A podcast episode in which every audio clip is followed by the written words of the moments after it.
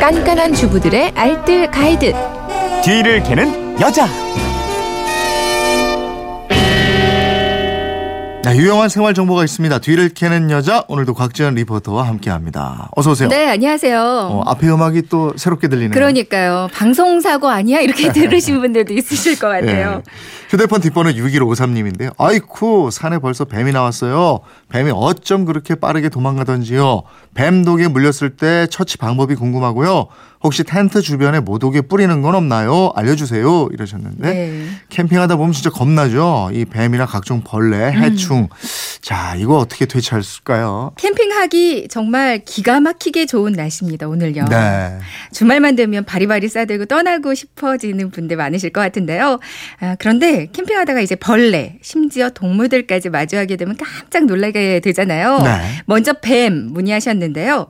뱀이 못 오게 하는 방법, 알고 계신 방법 있으시죠? 그 예전에 뭐 백반을 주변에 뿌려놓거나 네. 아니면은 담배가루 그러면 음, 된다고. 군대에서. 네. 네, 군대에서 뭐 발목에 백반띠를 두르고 훈련을 많이 받는다고 하던데요. 음. 어, 캠핑할 때도 텐트 주변에 이제 백반, 명반을 깔아두면 뱀이 오지 않는다. 이렇게 알고 계신 분들이 많으신 것 같아요. 네. 한 실험 결과를 보니까요. 음.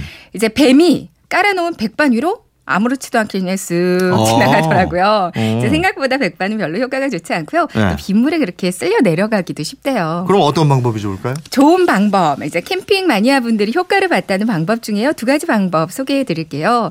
첫 번째는 기름입니다. 어. 네, 캠핑을 다니면서 약간의 경유를 가지고 다니는 것도 좋다고 네. 그래요. 그러니까 주유소에서 주유할 때 경유를 안 새는 작은 통에 조금 담아가는 것도 좋을 것 같은데요. 예. 텐트 주변에 일정한 반경으로 군데군데 이몇 방울씩 뿌려주면 되겠어요. 아. 이제 뱀이 냄새에 아주 민감한데 기름 냄새 맡으면 텐트 주변으로 접근을 못한다고 합니다. 오. 또 다른 방법으로는 마늘이 있거든요. 네. 이제 마늘을 텐트 주변에 여러 개 깔아주면 역시 뱀이 더 이상 다가가지 못하고요. 방향을 이렇게 틀어버린다고 그래요. 드라큘라요?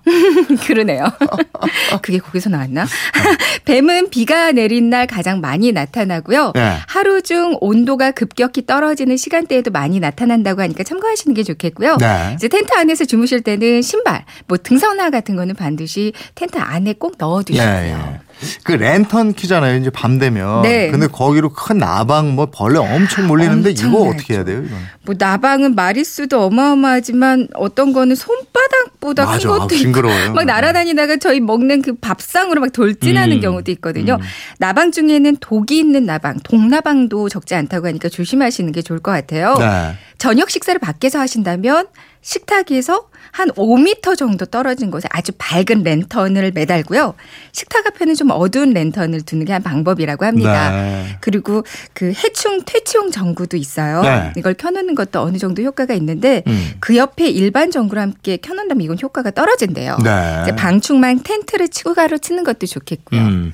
혹시 뱀이나 벌, 개미한테 물렸을 때 네. 이거 어떻게 해야 돼요? 뱀에 일단 물린다면 많이 움직이지 않고요. 움직임을 최소화하는 게 좋다고 합니다. 아. 뭐 일단 최대한 빨리 가까운 병원을 찾으셔야 할 것 같고요. 음. 이제 개미나 진해에도 물리는 경우가 많이 있잖아요. 네. 이럴 경우에는 특히 그 음식물 쓰레기 처리를 잘해야 된대요. 어. 음식물 쓰레기는 반드시 이제 밀폐해서 보관하는 게 중요하겠고요. 예. 개미에 물리면 찬물을 먼저 묻혀서 열을 식히고요. 음. 상비약을 발라주거나 약국이나 병원을 찾는 게 좋겠죠. 벌, 벌을 피하기 위해서는 가급적 화장을 안 하는 게 좋다고 네. 하고요. 이제 와인이나 청량 음료, 주스는 반드시 뚜껑 닫아서 보관해 주시고요. 음. 이제 볼에 쏘이면 핀셋으로 벌침을 빼고요. 네. 역시 약을 발라주거나 심하면 병원을 찾으셔야겠어요. 예. 모기도 한번 퇴치해 보죠. 네, 모기. 아우, 모기 정말 많죠. 네네. 야외는. 야외만 나가면 그냥 무조건 네. 몇 방울 물린다고 봐야겠더라고요. 네. 토마토에 토마틴이라는 성분이 있는데요. 네. 이제 모기를 비롯한 해충들 퇴치하는데 효과적이래요. 아. 특히 덜 익힌 토마토가 좋다고 합니다. 네. 그러니까 토마토를 갈아서 두거나 토마토 즙을 몸에다가 이렇게 살짝 살짝 발라두는 것도 좋겠고요. 네. 통계피, 어. 이제 절단계피를 텐트 곳곳에 두거나 약숙. 이 약숙은 정말 제가 효과를 효과를 많이 둔- 아. 보는 거거든요. 네. 이제 약속을 챙겨가는 거예요. 네.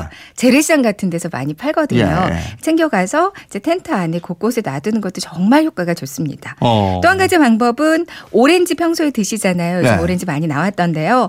오렌지 껍질을 모아뒀다가 집에서 살짝 말려두세요. 네. 이걸 가지고 가서 모기향 대용으로 태우면 이것도 그렇게 효과가 좋다고 합니다. 아, 오렌지 껍질을 태워요? 네, 이것도 굉장히 간단한 방법이죠. 어, 아니 시골에 가면 왜 저 모기불이라고 그래가지고 연기 날때 네. 아까 저 쑥이라고 그랬죠? 쑥, 네. 쑥은 아는데 네, 네. 오렌지 껍질도 그래요? 오렌지 껍질도 그렇게 좋다. 그렇구나. 오렌지 구하기가 더 쉬우니까 네, 이 네, 방법을 한번 사용해 보시는 것도 좋을 것 아, 같아요. 그러면 되겠네요. 네.